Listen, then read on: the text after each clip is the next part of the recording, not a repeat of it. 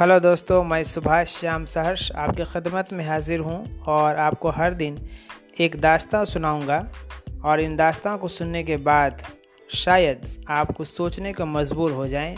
मैं मानता हूँ कि आज की दुनिया बहुत तेज़ है, जहाँ आपको पुस्तकें, किताबें पढ़ने और देखने की कमी नज़र आती होगी, वक्त नहीं मिलता होगा।